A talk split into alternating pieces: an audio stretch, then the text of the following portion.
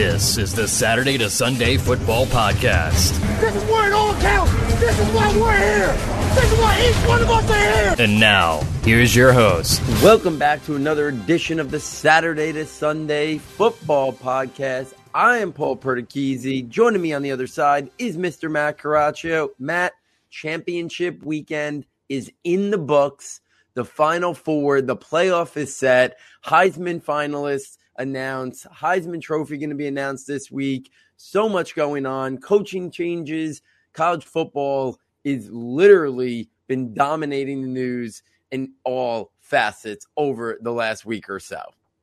Yeah, I mean, you know, you look at what happened this past weekend, and it was the usual suspects in some ways, you know, doing the usual things, bringing up the massive points of interest. I mean, Georgia, Alabama, you know, outstanding game. Didn't really know where it was going to go early on. It seemed like it was going to be a slugfest.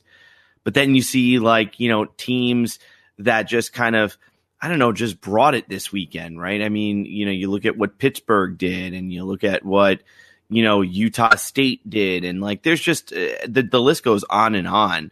Obviously, Michigan. And, you know, it's just I can't say enough about how great the football was this weekend.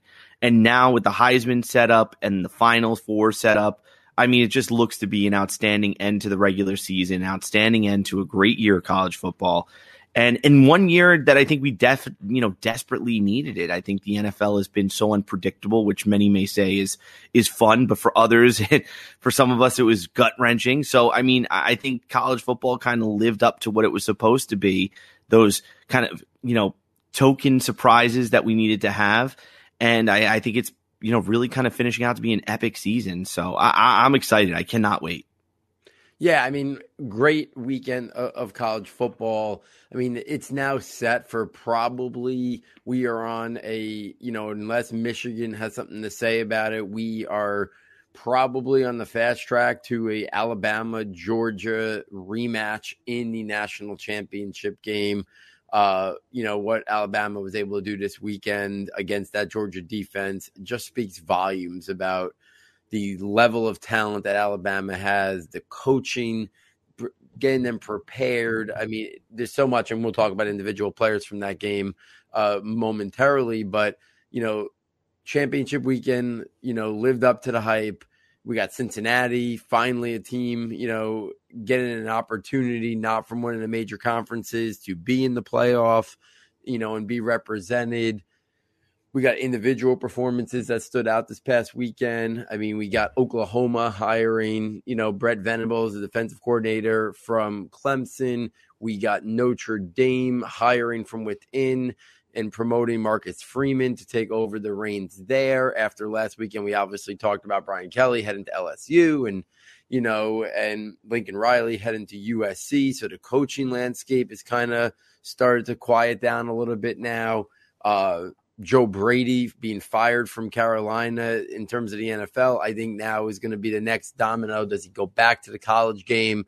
You know, does he take a head coaching job in college, or does he kind of hook up and be an OC somewhere and then uses that to kind of catapult himself to the next big college job that's available down the line? So lots of news out there.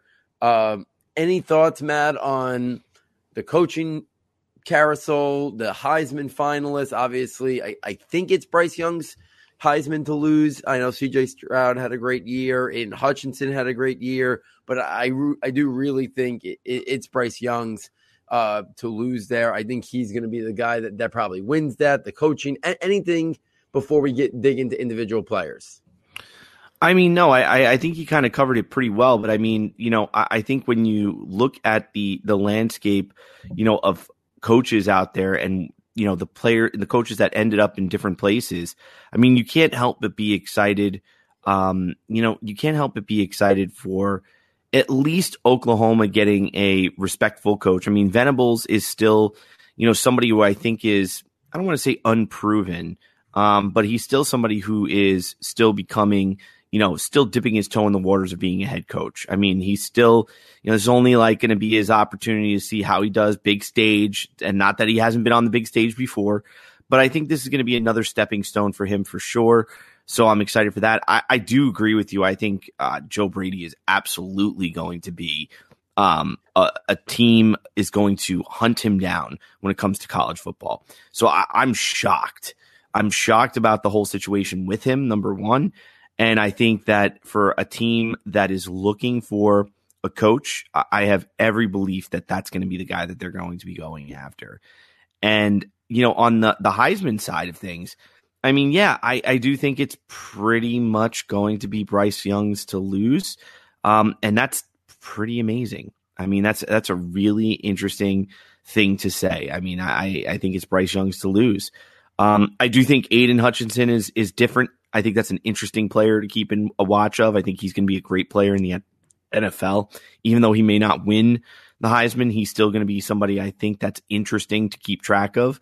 But at the end of the day, I do think this is Bryce Young's to lose.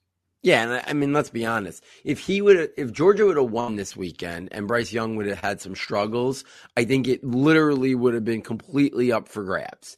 And I would have said it can go CJ Stroud, it can go Bryce Young, it can go Kenny Pickett, it can go Hutchinson. But with Bryce Young leading Alabama to a victory over Georgia this past weekend, that was like the last moment that is kind of etched in the people who do the voting's minds, and then you add that on to his gaudy stats this year. You know, maybe, listen, if Ohio State would have beat Michigan 2 weekends ago and they would have, you know, been in the Final Four and the playoffs, I think maybe Stroud's candidacy would have been a little bit stronger. I don't think Hutchinson is very hard for a defensive player to win it. I think it's well-deserved that he's there at least, so it's nice to see that he gets that accolades. And while Kenny Pickett's seen his draft stock really rise to be a first-round pick, I just don't think he has enough of the statistical output, especially for a team that isn't in the top 5 or top 10. You know, so I think that it would have been Stroud versus Young, depending on how the last couple of weeks played out. But with Ohio State losing to Michigan and then Young and Alabama beating Georgia, I think it's Bryce Young's to win for sure.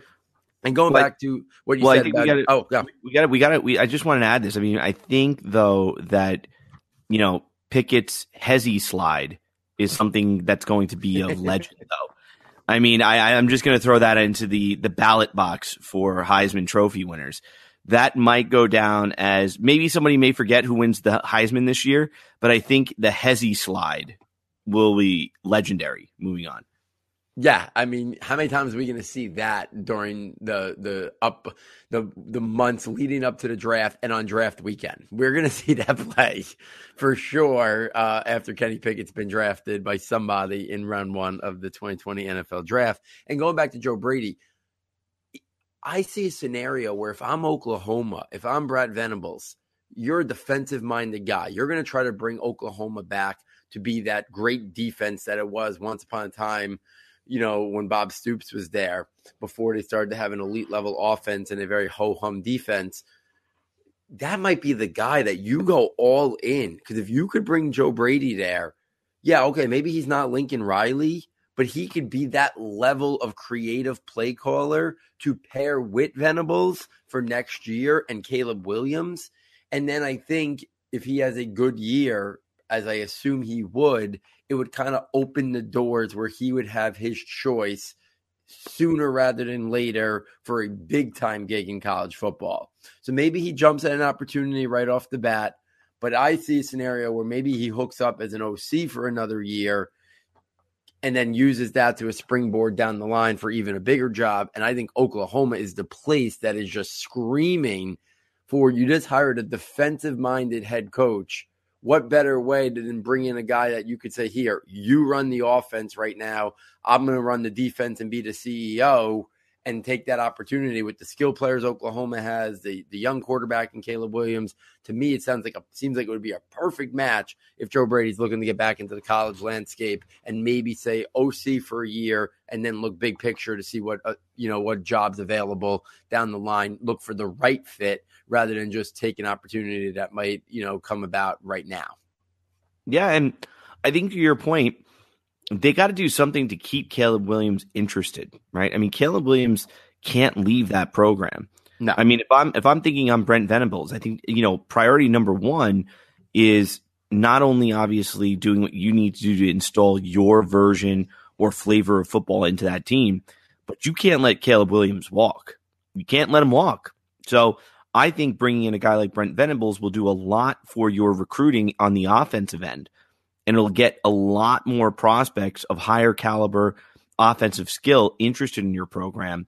So I think that there's so many positives about bringing in a guy like Venables, not only for this year and for making sure that you can be competitive this year, but also for the future and the recruiting classes that follow, even if he leaves a year after this. You mean Brady we're talking, right? Yeah, I'm sorry. Yeah, Brady. I apologize. So, I mean, even if Brady leaves after a year, it doesn't really matter in the long run, because I do think that early on with the first couple of recruiting classes, you got to keep Oklahoma flush with talent on the offensive side of the ball. You still have the luxury of having some prospects there, but you can't let Caleb Williams leave. So I think, bringing in Joe Brady will do a lot to keeping him there, and also will keep prospects interested. Yeah, I think it would be a home run hire. So we'll follow that closely, and I'm sure we'll hear something in the next week or two about Brady, and we'll definitely revisit it. So let's get into it. Not a lot of guys to talk about because there was limited games this weekend. We brought up Kenny Pickett before. This past weekend, 20 of 33, 253, 2 touchdowns. Obviously, we were joking about the slide. I think what that play in particular does kind of illustrate is that he has some untapped athleticism. He's not going to be this big-time runner, at the next level. But similar to Zach Wilson last year, similar to Baker Mayfield, I think he has that level of athleticism that he can pick up yards on the ground if he needs to. You can do some RPOs occasionally with him, but more than anything, he's got the athleticism to at least buy himself some time moving around the pocket, getting on the move. Maybe you want to move the launch point. We know these quarterbacks are coming to the league often are on bad teams behind bad offensive lines. You want to be able to move the launch point a little bit, get these guys, on some bootlegs and some rollouts, get them away from the pressure. And I think Pickett has that athleticism to at least be an above average athlete to do some of that stuff and not just be a statue in the pocket. So I thought he illustrated that this past weekend, continues to elevate himself into the mix with Matt Corral and Malik Willis as probably the most probable 3 quarterbacks to go in round 1 of the 2022 NFL draft. Desmond Ridder took care of business. We talked about Cincinnati, 11 of 17, 190 yards and 3 touchdowns. I think the big thing to talk about when we're talking about Ridder is, man, is there an opportunity for Desmond Ridder that if he performs, they don't have to win. No one thinks Cincinnati is going to beat Alabama in the playoff. But let's be honest, Alabama's defense is not the defense that we've seen over the last couple of years. You can score on Alabama. You can put up points. Now, I don't think Cincinnati is going to be able to stop Alabama. But if Desmond Ridder goes out and balls in the playoff game, 300, 400 total yards, 3-4 touchdowns. I'm not saying it's possible. It's probably improbable. But if he has a big game, even in a loss, what that might do for his draft stock is take a guy that is a day 2 caliber prospect, and it could push him into the scenario where maybe in a big moment, playoff scenario, and big underdog against Alabama, against Nick Saban, he performs well. It could be something that he rides that wave, rides that momentum to go even higher in the NFL draft than we think might be possible right now. Any quick thoughts, Matt, on Ridder, Pickett, or anything else at the quarterback scenario before we hit on a couple of the skill pass catchers and runners? No. Actually, you took the words right out of my mouth on both of those players. So I actually was going to kind of tether or bring this into some of the skill players. If you don't mind, no, go right. I'm just going to go right into another Cincinnati player who could also see his stock rise tremendously, and that's Jerome Ford. Jerome Ford has been knocking on the door, and we've been talking about him all year. We talked about where his pedigree was. We talked about him being a rather high prospect coming out of high school. He went into Alabama.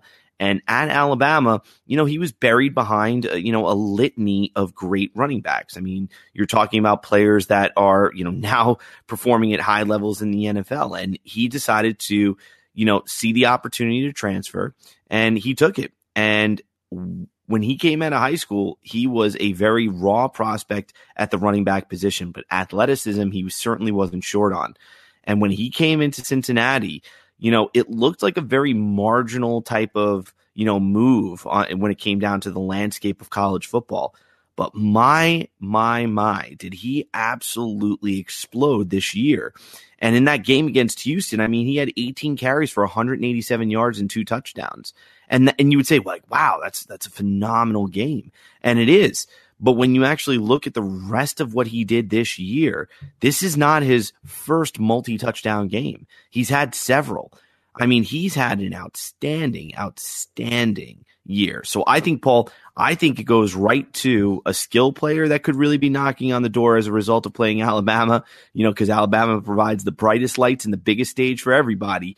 Jerome Ford, for sure, is somebody that we really, really, really need to pay attention to, because if he has another big game, there's no reason in this class at this particular position why he couldn't see his stock rise and go from really probably where as a talent right now, I do think he's probably in that, you know, 4th, 5th round, you know, as a talent, okay, with potential to be better than that. I mean, he has the type of performance he had again, and he has a total statistical output that he's had this year. You could see him go early 4th and really be in the 3rd round for sure.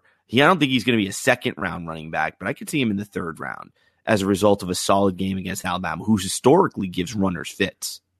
Yeah, I mean, so I'm excited for him, and just kind of a little bit of a preview and a foreshadow here at Saturday Sunday. We're gonna take either next week or the week after to do another little deep dive show where we dig into 2 or 3 prospects, and Jerome Ford and running back Zach Charbonnet are 2 guys that are going to be in that deep dive episode, and potentially a wide receiver as well. So I'm excited to kind of dig in a little bit deeper, do a full study on him, take my notes and get him into the scouting notebook with the players that we did the deep dive on earlier in this year too. I've been kind of waiting just to kind of see if there's anything else that stands out in the year before I add all those guys, you know, by the end of the month here in December.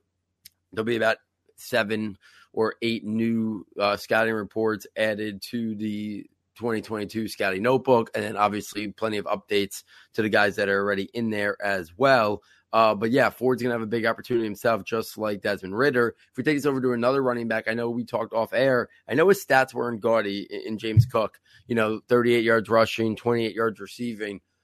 But I'm telling you, the NFL is going to value him more than Zamir White. Matt and I have kind of been banging the drum for him. I think he's going to be a better NFL player than he was a college player in terms of production and statistics. I think he fits the modern day NFL running back who you can do a little bit of everything with. He's not going to be a true starter or an early down guy, but he's going to be a guy that is going to be effective in the pass game. Get him in space. He can run a little bit between the tackles. I think James Cook's going to see you're going to start hearing his name a lot in the pre-draft process. I think is a guy that NFL teams are intrigued by, and it'll be interesting to see if he, you know, I expect Georgia to beat Michigan. Does Cook make a big play or two to kind of help them there and then get a rematch against Alabama? You know, we'll see, but I think James Cook is a guy that is not being talked about enough, but I know, Matt, you and I have been fans of his game because I just think he fits what the NFL is now. You know, so I'm intrigued to kind of see how his season finishes up. Any thoughts on James Cook?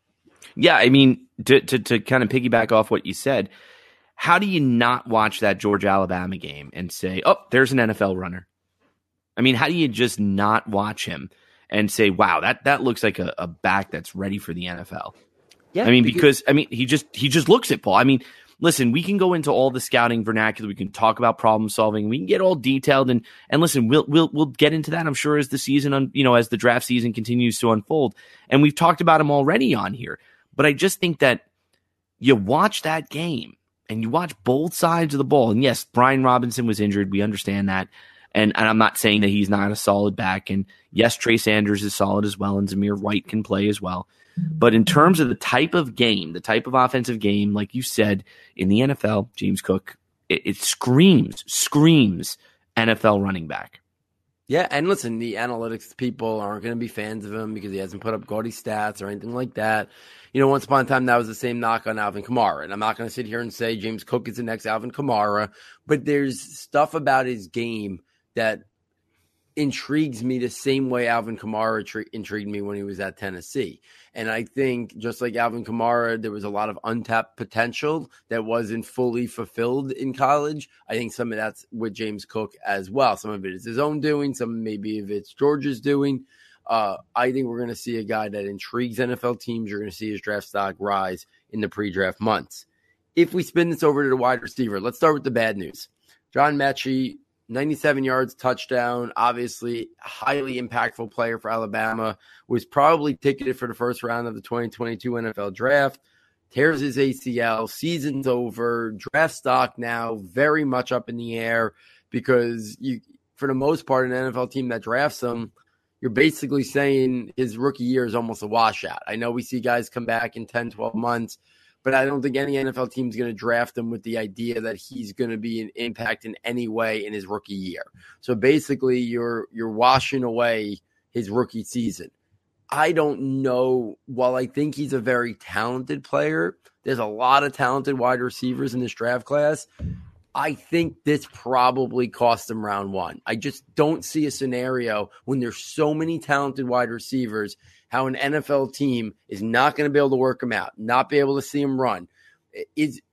They'll have news on how the surgery went and how the healing is going because I'm sure he'll get the ACL surgery. If he hasn't gotten it already, I'm sure he's going to get it within the next 7 to 10 days or whatever. So they'll have a lot of reports on him prior to the NFL draft, but I just don't see a scenario, even with how quickly guys are recovering, where an NFL team, maybe they think the second half of the season maybe is a possibility, but even so, I'm not sure. He was already a guy who wasn't going to be a top 10 or top 15. If he was going to go in round one, he was going to go somewhere in that like 18 to 32 range. I don't see how this doesn't push him out of round one, which really is unfortunate for the kid. So that kind of, is the downer news at the wide receiver position. On the flip side, how encouraging was it to see George Pickens on the field? Did not expect to see him this year because he was recovering from the torn ACL. Played the last 2 weeks. We didn't talk about it last week, but amazing that he's out there. And now he gets an opportunity, maybe 2 games in the playoffs, to kind of put a little bit of film out there to maybe ease the concerns of NFL teams about his injury if he chooses to declare or not. So I thought it was really interesting to see Pickens out there and kind of see, what that does maybe for his draft stock that he was able to get back. And then burying the lead in terms of production. We did a deep dive about a month ago on Jameson Williams. 7 catches, 184 yards, and 2 touchdowns against Georgia. Now goes into the playoff as the clear alpha receiver for Alabama, who might be on the trajectory of winning another national championship, where you got to believe if they do, Jameson Williams is going to put up gaudy stats in that playoff. You're going to see him now be in the mix right after the Ohio State receivers, Treylon Burks, Drake London. I think now Jameson Williams catapults himself into the first 5 wide receivers selected and probably in round one of the NFL draft. I'm going to tell you something about Jameson Williams. He was not a player that I was in awe of. I mean, when we did that deep dive and we talked about him, it wasn't a meh. It was more of like solid player, excellent player, but I'm not entirely sure I see what all the hype is about. I'm going to tell you, the more I've watched him since that show, and the opportunities that I've seen him actually be out on the field, the types of opportunities he's gotten in the open field, the more and more impressed I am with his skill set overall. Now, I still think I like Menchie a little bit more. I do like Drake London a little bit more.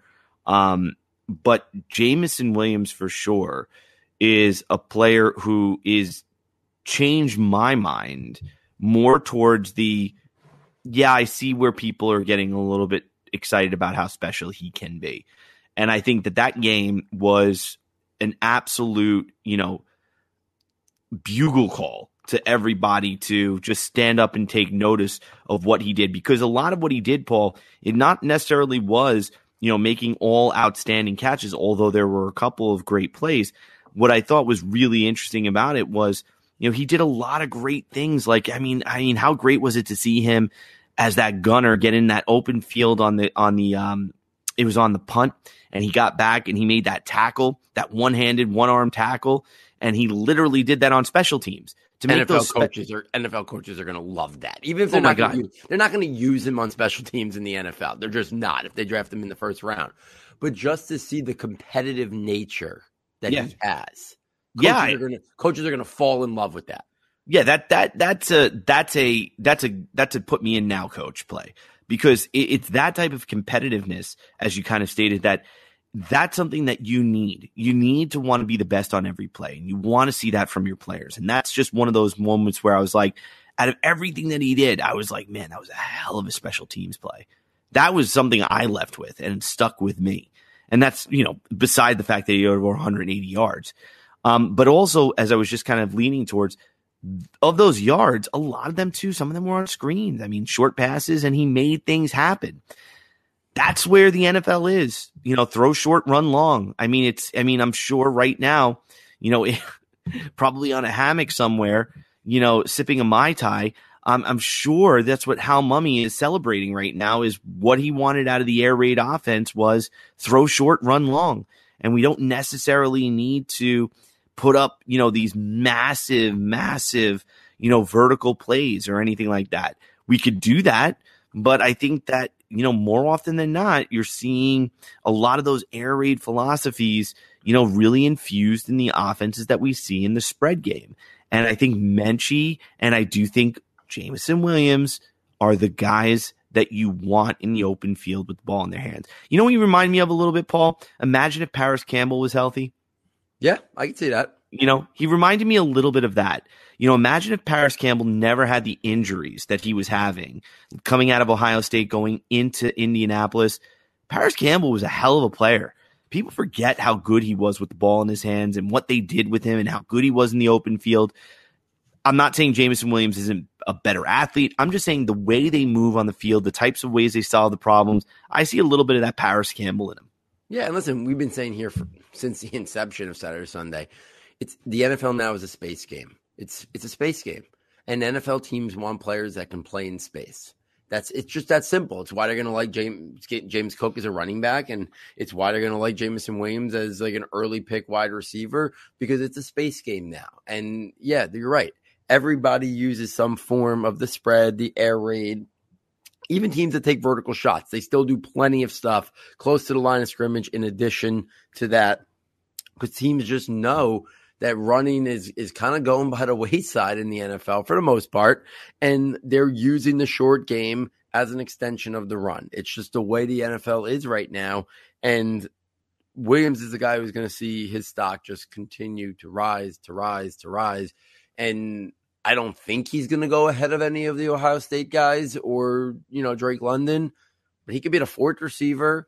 And listen, no one thought Henry Ruggs was going to go before Jerry Jeudy and CeeDee Lamb either, right? So you never just know what the NFL is going to think about these guys. So it's going to be fun. Another two Alabama receivers probably taken in the top 50. Metchie probably still goes somewhere in round two. You know, and hopefully, you know, he could still even go higher, because he was going round one probably before this injury. So I'm going to skip right over to the Devy, you know, slant report for this week, because the only guy I had on it was Bryce Young. And we already talked about him when we were talking about the Heisman, right? What more is there to say about Bryce Young? I know we said we liked Caleb Williams, but I don't know how anybody going into this offseason could not have Bryce Young at the top of their QB rankings when we're talking Devy, when we're talking about draft eligible prospects down the line. You know, maybe one day Caleb Williams gets there, but what Bryce Young has done this year, what he did against that Georgia defense, he's put it all to rest now, right? He's put it all to rest. He should be the number one Devy quarterback prospect on everybody's radar, on everybody's list. I don't even think it's really a debate right now Do I think Caleb Williams can make it interesting? Yeah, I do, especially because I think he has a more running component to his game than a guy like Bryce Young. But right now, it's just like the Heisman's, Bryce Young's to lose. I think the QB1 status in terms of underclassman quarterback is Bryce Young's to lose. Do you disagree with that in any way, Matt? No. And I think I would absolutely look at this as an opportunity to buy Caleb Williams. And I mean that because I don't think you're going to get Bryce Young. To your point, I think he is the clear number one quarterback. But Caleb Williams and all the craziness that was going on in Oklahoma, I bet you there's a lot of people out there that are still saying, now where is he going to be? And what's going to happen? And now it's a different coach. And it's never going to be the same again. Lincoln Riley's gone. And time to ditch this. Let's try to sell him. I would say this is the opportunity to still buy him because I think that what we saw from him is still something to hold on to. Yeah, I'm right there with you. I agree 100%. You're not going to be able to buy Bryce Young. He's going to be the hardest commodity, from at the quarterback position, bar none. So Caleb Williams, like Matt said, if people are overreacting to Lincoln Riley leaving, I think now's the time maybe to scoop in and try to get him. So let's spin this right over to the NFL Rookie Report for this week. Zach Wilson, probably, besides the game earlier in the year against Tennessee, probably his second best game of the year this past week, shown some moments, right? We've been talking about how he didn't really put a lot of moments that you kind of wanted to see this past week, 226 yards, 2 touchdowns.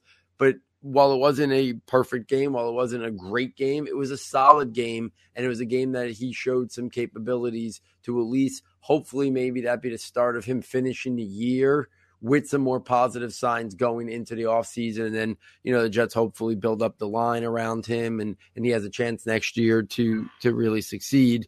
It breaks my heart to say it, but right now, Trevor Lawrence looks broken. He looks broken. The Jaguars offense looks broken. He looks like a broken player right now. And I don't think it means he's not going to be a good quarterback and he's going to be a major bust. I do think it could open up the window for a buy now. Like Matt was saying with Caleb Williams, I do think there are going to be people who have legitimate concerns about Trevor Lawrence just based on how bad this year went. So use that as an opportunity to buy, but understand what you're getting into right now is that he's going to have to overcome. He's been always the best on one of the best teams ever, right? High school, Pee Wee, college. We're going to see what his mental makeup is now. We're going to see what his fortitude is. And I think he's going to rise to the occasion. But let's be honest, we've never had to see him do that, right? So we're really gonna get into like the inner soul of Trevor Lawrence, based on the offseason and next year, because I'm sure next year is not gonna be that much better. It's gonna you would think it's a little bit better for Jacksonville, but right now he looks broken. He does not look like the guy who was the all-world, clear-cut consensus number one quarterback, prospect. So it's just something that we talked about. Zach Wilson not having a lot of moments. There's not a lot of moments on film for Trevor Lawrence this year either. They were more than there was for Zach Wilson, but they're pretty few and far between for Trevor Lawrence himself. And I think that has a lot to do with his surroundings and the coaching and the scheme. But man, I couldn't have drawn up a scenario this year that it would have went this sideways. And I thought they might have been a really bad team. But I thought he might have been like a guy that kind of just kept them in it, put up stats because they were constantly throwing and, a lot of garbage time stats, but things to get you excited, touchdown passes where, they were down 20, but whatever, like he still showed that talent. We're not even seeing that, and we haven't seen it the whole year basically. So definitely, has to come back from this. At the running back position, Javonte Williams has his breakout game of the year. Melvin Gordon sat due to an injury. Javonte Williams over 100 yards rushing, 70 yards receiving, breakout game. I know we talked about it, I think, last week. I think he's a Chris Carson plus type guy. I know some people who are even thinking he's a first-round pick next year in redraft if Melvin Gordon's not there. I'm not ready to go there. I think more of a round 2 pick. But obviously, talented player. Matt, I know you loved him coming in last year. Elijah Mitchell, I think stock is soaring. I think Kyle Shanahan likes this guy. I think he's going to go into the offseason as the clear back. I'm usually the guy that's very leery about running, like James Robinson, last year. I was very leery about being all in on James Robinson. I have a different feel for Elijah Mitchell. I think Kyle Shanahan likes him. I think he doesn't want to invest another probably early pick in a running back. I think Elijah Mitchell is going to have every opportunity to be the guy there. I think he's just kind of pushed Trey Sermon to be never the starter there. I don't even know if Trey Sermon ever makes it a committee. I think Elijah Mitchell has a real opportunity over the next couple of years to be the guy in San Francisco. A remarkable turn of events considering he was picked like 3 rounds later than another running back in the same draft class. Elijah Moore continues to break out. This time it was nice to see him with Zach Wilson, 6 catches, 77 yards and a touchdown. I think it's a very interesting debate going into the offseason now, how you rank these rookie wide receivers. I know Chase is at the top, but then between Jalen Waddle and Devonta Smith and the glimpses we got from Kadarius Toney and what maybe his upside could be, Elijah Moore, and then rounding out Rashad Bateman, I still put the Alabama guys at 2-3, and then I think Moore and Toney is very much a coin flip for me now because, yeah, I love what I saw from Toney, but it was such a small sample size, and who knows if he's going to do anything down the stretch here. And Elijah Moore's kind of got the momentum going now in his favor, but I think it shows you how good of a strong class it is. And speaking of Jalen Waddle, because I know we've been talking about him, and this was an opportunity for me to watch him in its entirety live, watching that Giants-Dolphins game this past weekend. It's amazing. This guy's going to catch like 110 passes, but they are just everything is short to the line of scrimmage. And, yeah, get him the ball, throw short, run long. I get it. And they're trying to get that out of Jalen Waddle. But it's amazing how little chances they take down the field. And I don't think it's because he can't win that way. I just think they are so conservative with their play calling, and I don't know if it's just what they want to be or limiting what they think Tua can and can't do. But Jalen Waddle is just catching tons of passes near the line of scrimmage. So the wide receivers are really interesting. And Amon-Ra St. Brown, I know he had a lot of fans. Matt and I were fans of his game in college too. I said be leery about him being a 4th-round pick. He had his best game as a pro, 10 catches, 86 yards, caught the game-winning touchdown for the Lions, finally get a W on the board. Don't overreact to that. The Lions are going to make serious upgrades at the wide receiver position. I'd be surprised if Amon-Ra is higher than 3rd on the depth chart when next September rolls around. So just, again, don't let your bias from college on Amon-Ra St. Brown overvalue him, even if he has a decent close to the year this year. They just have nothing else on that depth chart right now. So he's getting a lot of targets and opportunity, but be cautious about how high you might think his value is heading into the offseason. Matt, any thoughts on Lawrence, Wilson, Javonte, Elijah, the receivers? A lot of ways you can go there with those rookies. Kind of pick and choose a couple spots maybe you want to hit on. I'll start right where you started at the end, and I'll talk a little bit about Amon-Ra St. Brown. I was on air talking about Amon-Ra St. Brown as we went into that draft season, and I said, as big of a fan as I was, and I was a huge fan, massive fan of St. Brown, I felt like as his college football career unfolded, I became less and less enthusiastic about what I was seeing from him on the football field. I felt a lot about what he was doing was – I thought that it almost appeared, I don't want to say he lost a step. That's not a fair statement. But what I want to say is that the maturation process, the way in which he was solving problems from high school into college, I didn't see this expansive kind of, expansion of his understanding of the game in terms of the perception and opportunities that were available for him. That play speed that we talk about often didn't really seem to change. At times it seemed a little slower as he was leaving college. So, leaving college was not something that was this kind of seismic change in any way from what we saw in high school. In many ways, I felt, for me, that I was more impressed earlier coming out of high school and early in his career than I was towards the latter end of his career. But to that point, change happens and development happens in a nonlinear fashion. And we could be seeing that maturation process occurring. And it's a lot harder to mature and find success when you're playing on a team that is as downtrodden, as the Lions are.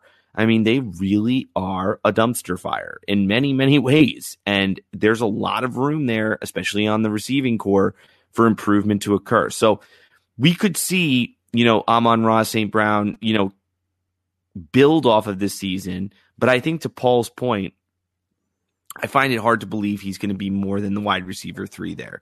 I think that's where he's kind of in that role, and that's fine. I think that makes him, a solid, you know, wide receiver 4 or 5 for you on your fantasy team. I think he's a good guy to have. Certainly if you have him on Dynasty, you're holding on to him.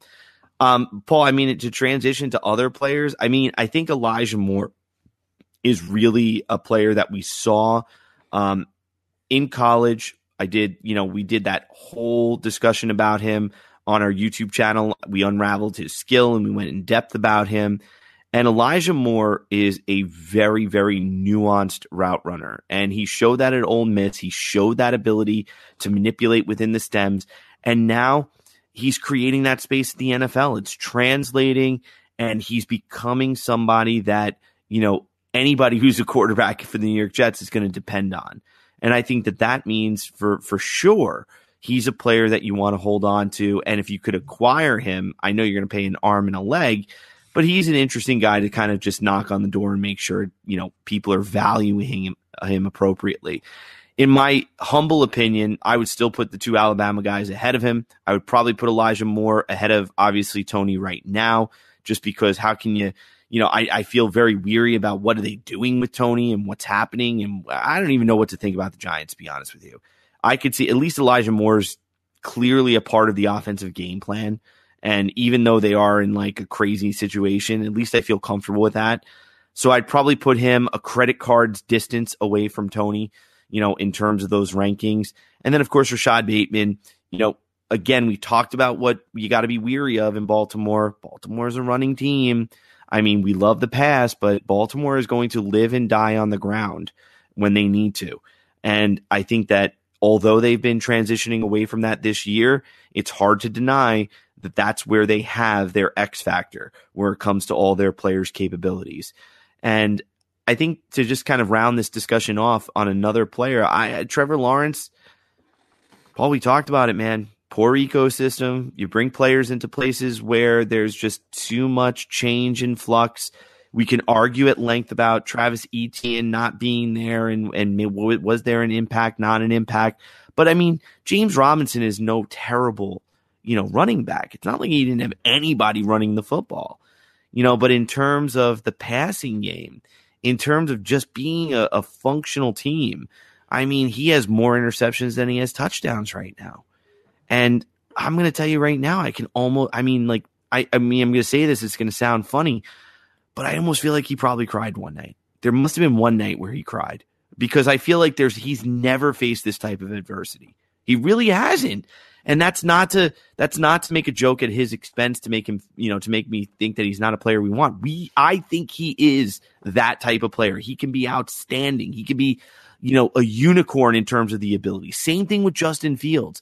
But man alive, is it proven time and time again as teams draft high-level players, if there is not a clear-cut, succinct way of instituting them into their offense. And not only that, if you're not building off of the offense that they came from, I think you're running into a situation where it's a challenge. And Trevor Lawrence, I think, is a systemless quarterback. I do think he can play in any system.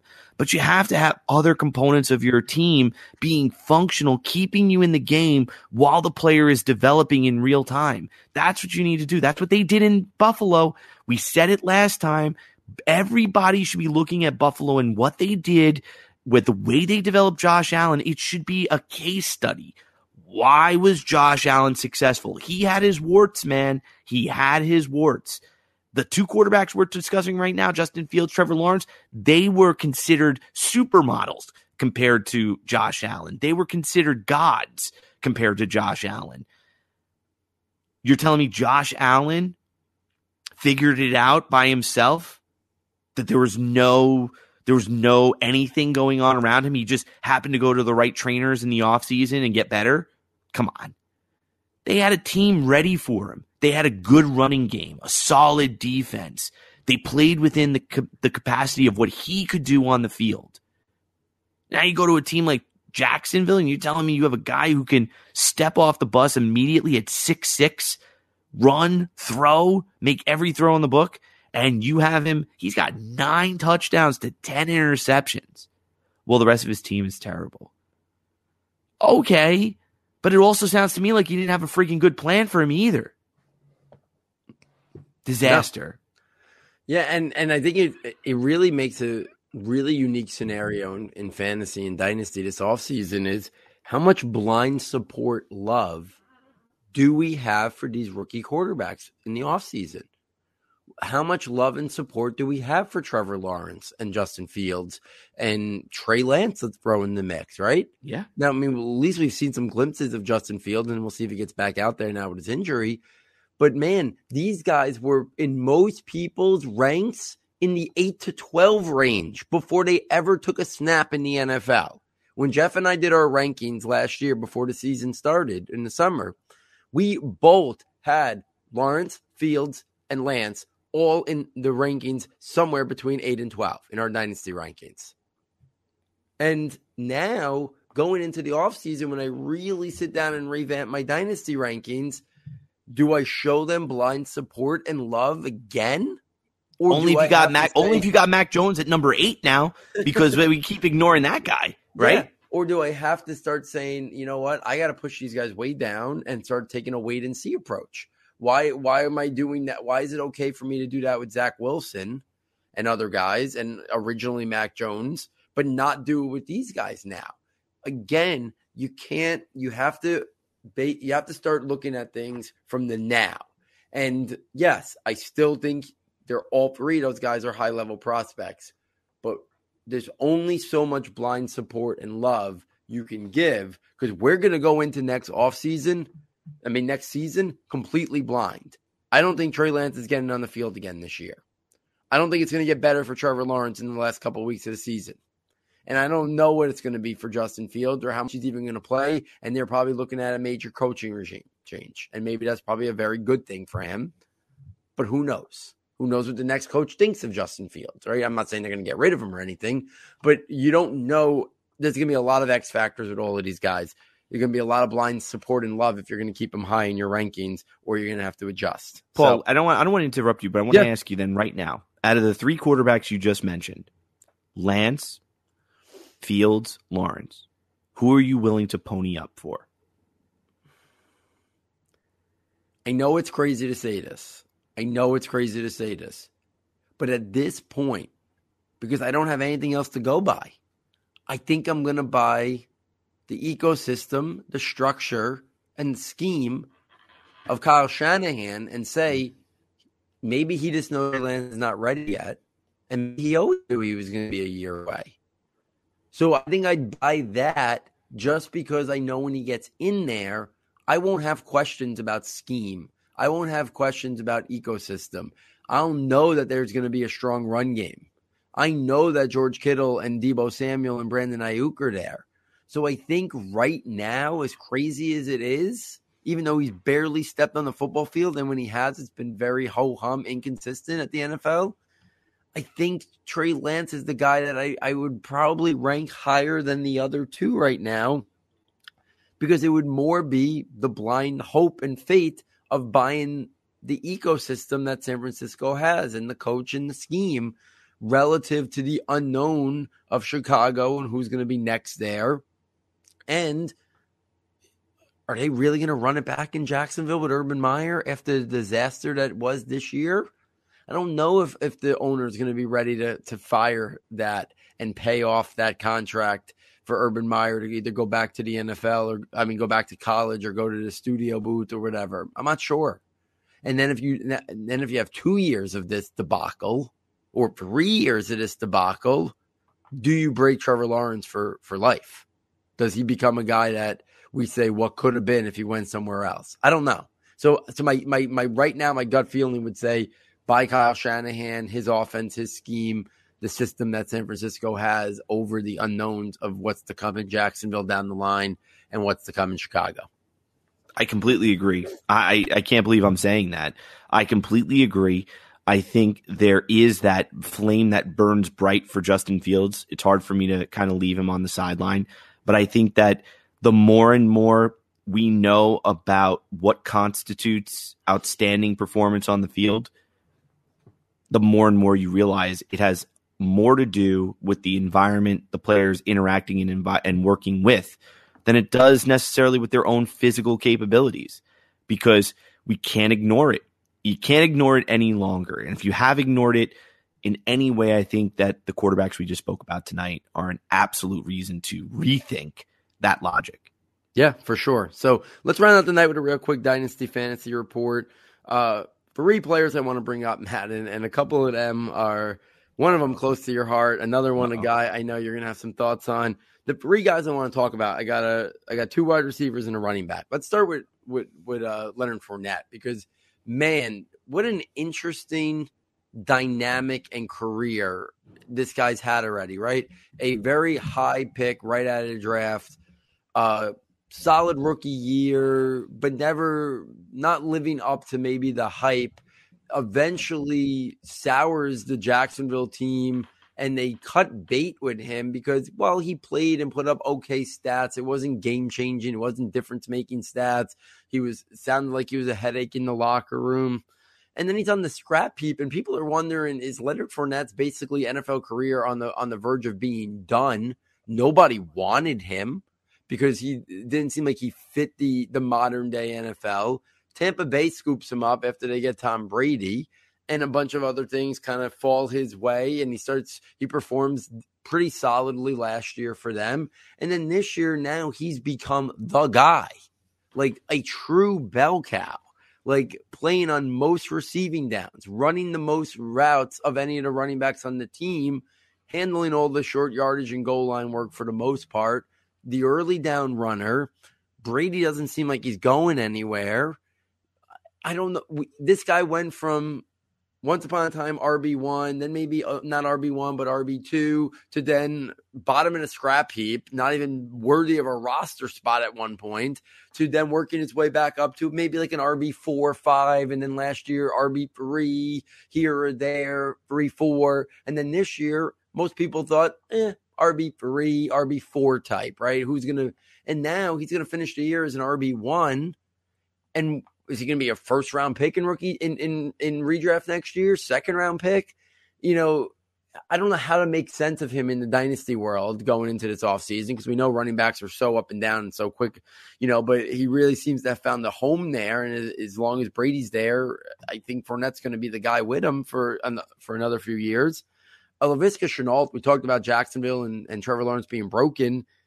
Are we ready to kind of call him a bust? Or are we ready to kind of say it's still partially his fault, but partially them not knowing what to do with him, and the environment is holding him back and making him look so bad that even on a team that is devoid of playmakers and receivers, he can't stand out and be anything more than a guy who catches a couple passes a week? And last but not least, and this is the one, you know, butterflies going off for you, is we've gotten to the point now where I think we got to start looking at Hunter Renfrow in a similar light to how he looked at guys like Julian Edelman and, you know, that world, where I think he's going to be a guy who can catch 90 to 100 passes. And that is PPR gold. That is PPR gold. So when you look at this, I think he's been devalued because everyone kind of just thinks like, oh, it's going to go away. He's only getting better. He's only getting better. And no, he's not a true alpha number one wide receiver. Neither was Wes Welker. Neither was Julian Edelman. But all he does is get open. He's going to be a guy that I don't think is still being valued right in the dynasty circles. You play in PPR, Hunter Renfrow might be a PPR wide receiver 2, high-end wide receiver 3 for the next 5 to 7 years, catching 90 to 105 passes a year. I think that's where this is headed, even if they get a true alpha number one wide receiver at some point. I still think he could be a guy that catches 90 to 100 passes. He's not being valued like that in dynasty circles. I don't have him like that in my own rankings. When I do my updated rankings, sooner rather than later, Hunter Renfrow is going to skyrocket and at least be in consideration to be in the wide receiver remix, if not high wide receiver remix, because we got to start valuing him now as this is a guy who's going to probably catch 90 to 100 passes a season. Yeah, well, the substitute teacher, as they call him, is showing out well. I always like the body comparison pics where they did somebody put out a tweet where it was like the classic picture of AJ Brown and DK Metcalf when they were all rocked up kind of going into the draft. And somebody caught a shot of Hunter getting ready for the combine, and he was in a t-shirt. And it was just, you're talking about physical specimens. You're talking about two completely different human beings, right? A.J. Brown and D.K. Metcalf and then Hunter Renfrow, they couldn't be on diametrically different sides of the physical specimen spectrum than you could possibly imagine. But that wasn't what made him a great receiver at Clemson. It was because he played 9 years there. No, he didn't. No, he got his doctorate degree. Yeah, he got his doctorate at Clemson. And that was one of the marks against him, too, if you remember, too. A lot of people actually nicked him for that. But I think what made Hunter so good and why we liked him here at Saturday to Sunday was because the man knew how to get open. No matter what, he knew how to get open. And he was the one who constantly showed no compunction or respect for his own body. He was laying out, throwing his body left, throwing his body right. In fact, good friend of the show, Sean Mishka, Movement Miyagi on Twitter, who, came on for many a summer seminar, has done more than one Mover of the Week episode on Mr. Renfrow because of the type of movement skill he's showing even at the NFL level. So Hunter Renfrow was a guy that we had absurdly high, and it was a huge question mark for people. And you know what? There's a pat on the back for us. Congratulations to me on that one, and congratulations to Paul on that one. But I'm also got to take an L where the L is too. What do we do with Bryan Edwards? Because I'm going to tell you that for every great day, there's a day that I'm bringing up somebody that we got to think about. What do we do with Bryan Edwards? What do we think about Donovan People-Jones?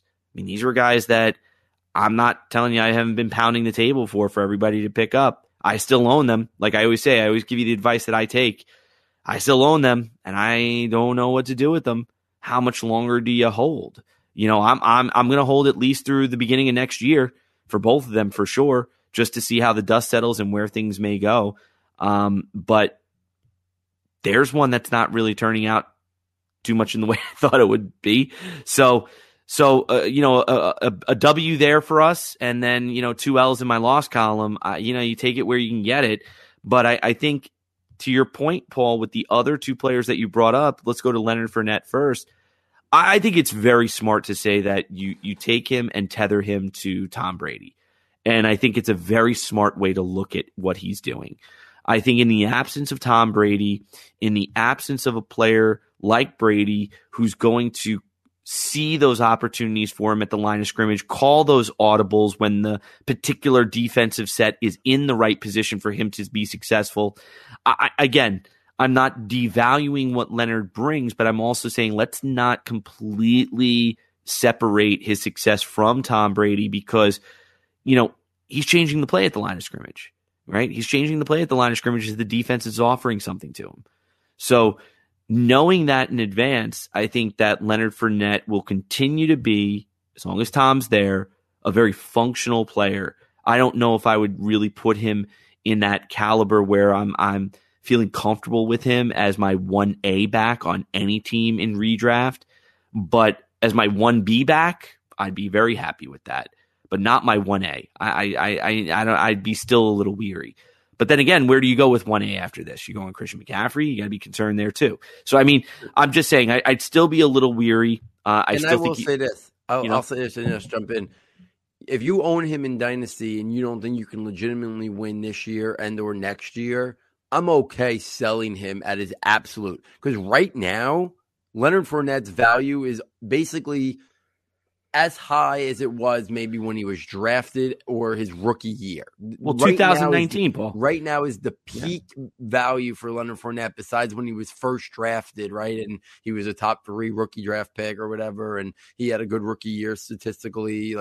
Besides that first 18 months or so in the NFL, Leonard Fournette's value right now in Dynasty is as high as it's been since. So if you're not trying to win right now, if trading's even still open in your league or once the offseason hits, if you don't think you legitimately can win next year and you're a Leonard Fournette owner, I'm okay selling him at his peak right now, because I do think the shelf life is short for him being this high level of an impact player. So sorry to cut you off, but no. I actually have very little left to say other than to Laviska Shenault. I'm still willing to. I don't think you can get rid of him, because I think, what do you do? Where do you go with a player of that skill set? Like, what are you supposed to do with him? Like, it's like Kadarius Toney, right? We were talking about. It's like Christian McCaffrey on different levels, of course, in terms of what they will garner in terms of value in return for trading them. But what I'm saying is that the perceived value and the actual value, and then the potential value given the talent or skill set, you're just not going to get what you think they're worth. So, I mean, what do you do with those guys? I think you hold them. Obviously, Kadarius Toney, you're holding. You're not doing anything, abandoning him. I mean, the Giants are in flux. We can see that already. You know, where his goal and where he ends up is fine. We know that that's something to invest in. Christian McCaffrey, right? You trade him now, you know you're going to be taking a hit, right? Same thing with Laviska Shenault. You trade him, you're lucky if you get pennies on the dollar, based on what he's done this year compared to where we thought he could go. I think you got to hold these guys. So, I mean, in terms of their rankings, yeah, Laviska Shenault's going to take a hit, but I don't think it's by his doing. I also think it has a lot to do with the situations and opportunities around him. Well, he's got the quarterback, man. How can you say that? I know he's got the quarterback, but he has a quarterback that is struggling in that offense too. So, I mean, the whole team is struggling.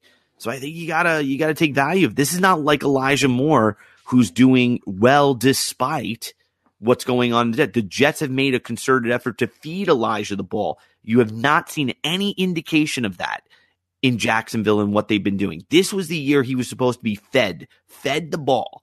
And now it looks like they're, especially with Etienne out, everything was pointing to him being fed the ball. And they're just like, no, thanks. You know what? Do me a favor and run an out route. Yeah, the way they've used him in 2 years is just mind-boggling. He should be utilized, and this is what we knew from day one. We didn't know if he was ever going to become a good route runner. I always had legitimate question marks about that. Absolutely, but there's no reason why he shouldn't be being used the same way San Francisco uses Deebo Samuel. Give him 6 handoffs a game. Give him 6 jet sweeps. Give him 2 screen passes. Get him in space. Laviska Shenault's bread and butter in college was yak after the catch. Yeah. Get him the ball in space. Get him the ball on screens. Get him the ball on quick slants. Get him the ball on jet sweeps. Get him the ball on touch passes. Run wildcat. Do what you have to do to get that man in space, because he's a physical freak with the ball in his hands. And they just have not utilized that. So, yeah. I'm an owner of him in multiple spots, and I'm just kind of hoping for the best and not selling, but just hoping that something clicks and give him another year and kind of wait and see. But, you know, at some point, right, like you got to start performing. And, you know, I don't know if it's going to be a different regime in Jacksonville next year. So, you know, they're going to probably upgrade different things. Is he just going to get pushed down, you know, the wide receiver depth chart even more if he wasn't really utilized this year? I don't have a lot of hope for him right now in that scheme. So I'll just kind of hold. He's a guy who I don't think I'll go buy, because I just think there's too many question marks. And DJ Chark comes back, and what if they go out and get some receivers? Like, do they just not think he can be a good player? I thought he was going to be. I thought he's shown some glimpses in his rookie year, but this year they've been very few and far between. The usage has been weird. The production has been bad. Everything about it, it's just been bizarre. And I think, again, it goes back to valuing the ecosystem and the environment that these young players are put in, because it really does tremendously impact how quickly they transition to the NFL game, if they ever transition to the NFL game. How well are their skills maximized at the NFL game? It really depends a lot on the surrounding environment and the supporting cast and the coaches to really develop and build these guys up. Well, and I want to leave it here, because I know we're getting a little late and I don't want to belabor this point. Everybody, and we said this earlier, if everybody should be doing a case study on the Bills and the way they kind of develop Josh Allen in terms of quarterbacks, everybody should be taking a look at Atlanta film and thinking about how they retooled and reused Cordero Patterson. Because You look at a guy like Laviska Shenault, and you look at a guy like Kadarius Toney, and you can see a world where the game plans and the ideas that sparked the use of Cordero Patterson, nay, the resurgence of Cordero Patterson as, what did he end up with, Paul, as what, RB? Was he like a top 10 running back this year? Yeah. Cordero Patterson? Yeah. I mean, right? He's on the way to finishing in the top 10 easily. Yeah. So, and I'm sorry, wide receiver out of Clemson, retooled as a running back? Well, because he had a very thick frame, very much like the Laviska Shenaults of the world, and he just wasn't making it work at wide receiver. What does Atlanta do? They strike genius. I'm telling you, the Atlanta Falcons and what they did with Cordero Patterson might be one of the most interesting developments in player usage that we've seen in the last 3 to 5 years. And that's a bold statement, but imagine the value from a contract money standpoint where you could say, sure, you're going to throw a guy like Laviska on the scrap heap, or you're going to trade him pennies on the dollar. We'll take him and we'll make him our scat back.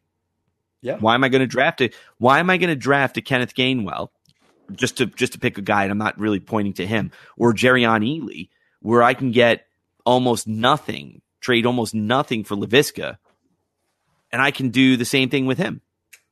Yeah. Just because, I mean, look, Atlanta gave you the blueprint. They gave you the blueprint.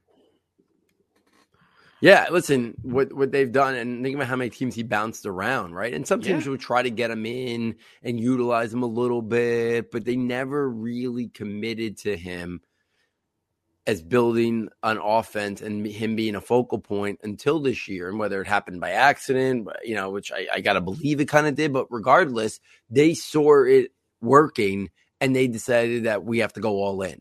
And listen, we've seen Deebo Samuel have like a 7-carry game this year also for San Francisco. That's right. You know, like we said, positionless football is basically here and it's not going away. And the more you can do, the more valuable you are. It's why, like, the hopes of, while we didn't agree with the Saquon Barkley pick in terms of what the Giants should have done, we still could understood if you were going to build an offense and make him an offensive weapon in all capacities. And it looked like after his rookie year that was going to be the case, right? 90 catches. Mm-hmm. You know, we looked like he was going to be that. Just like Christian McCaffrey the value he brings to Carolina is immense because he's not just a running back. He's the focal point of the entire offense built around him in the pass and the run game. That's what we thought Saquon Barkley was going to be for the Giants. It hasn't materialized. I'm not sure if it's ever going to materialize. Maybe he just can't be that guy that we thought. Maybe the Giants can't get it out of him. I'm not sure. Those are both legitimate questions. But when you have a guy you can do a lot with in terms of a running back / wide receiver, and it's amazing what Atlanta's gotten out of Cordell Patterson. So there it is, guys.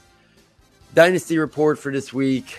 NFL rookie report. We talked about Bryce Young in the Devy slant report. We talked a lot about some of the prospects in the 2022 NFL Draft Report. If you're enjoying this, please get over to the website. SS Football is the best way to reach the site. Check out the premium content tab for $9.99. You get access to all our premium notebooks. The scouting notebook is going to have a tremendous amount of updates. It's already got like 80 prospects, detailed write-ups of guys.